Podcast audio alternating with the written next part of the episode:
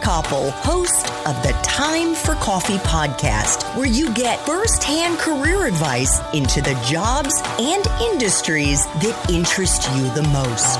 And before we start today's show, I have a quick favor to ask you. If you haven't already, I'd be incredibly grateful if you'd give us a rating and a review on iTunes. And if you're like me, you need to do it now because you'll forget later and because it's the best way to help others who may be in search of career advice to find this free resource. So press pause if you haven't done it and do it right now. I'll wait. Thanks so much and enjoy today's show. Hey there, Java Junkies. Welcome to another K Cup mini episode of Time for Coffee. By the way, K cups come in three sizes single, double, and triple shots, or roughly one minute, five minutes, or 10 minutes in length. So if you don't have time to throw back an entire caffeinated career conversation, these K-Cup mini episodes of T4C can give you a quick caffeinated fix, whether you're on the go or you only have a few minutes to binge. So grab your mug and take a chug, cause it's time for a caffeinated career double shot K-Cup with my guest, Jude Charles. Jude, what advice do you have for our young viewers, our young listeners who may still be in high school or maybe in college and they want to get into video work? They want to be filmmakers like you. I know that this has not been an easy path. You've just given us a window yeah. into it.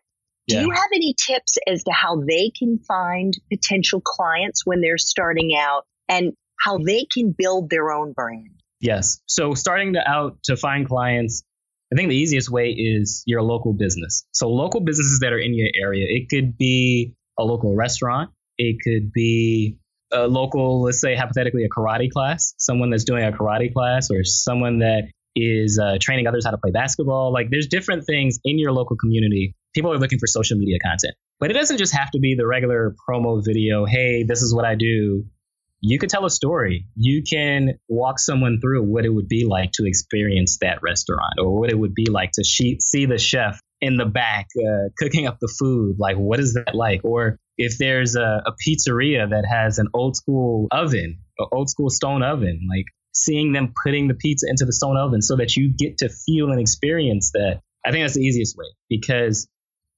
all local businesses, especially as uh, they go through the pandemic and they're trying to get their footing back, they're looking for content and they want people to know that they're back and they want people to know this is what the experience is going to be like. We're using safety precautions, we're wearing masks, right? That's the quickest and fastest way. Other ways are, of course, to just be creative and come up with your own stories and, and film because we all, every single person has a camera now. And I think that's the first way to start it, to get started and to get clients. How do you build your brand?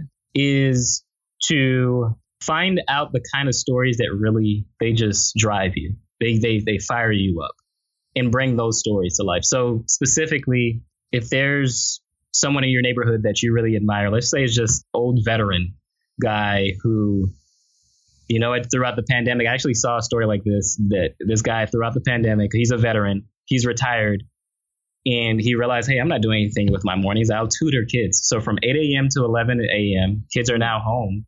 He has a sign outside that says, I'll tutor you if you need help, right? Tell a story about that guy because maybe that just that warms your heart. Like I heard you say, mm, right? Like maybe that warms your heart.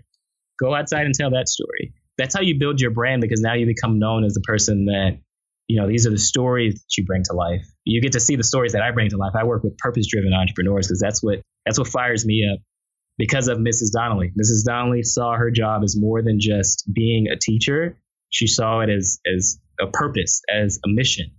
And so I want to continue to do that for other people who may not have access to these high level entrepreneurs. I want to continue to do that. And so that's how you build your brand and that's how people get to know who you are. Just share your own story, but also share the stories of others. Thanks for tuning in to this K Cup mini episode of Time for Coffee. If you want to listen to our entire caffeinated career conversation, please check out the show notes for this episode. Thanks so much for listening to this latest episode of T4C. And if you're interested in learning more about my coaching services for confused college students and recent grads, feel free to check out the Time for Coffee website under the coaching tab at time, the number four, coffee.org or text me at 202 236 5712. That's 202 236 5712. Thank you.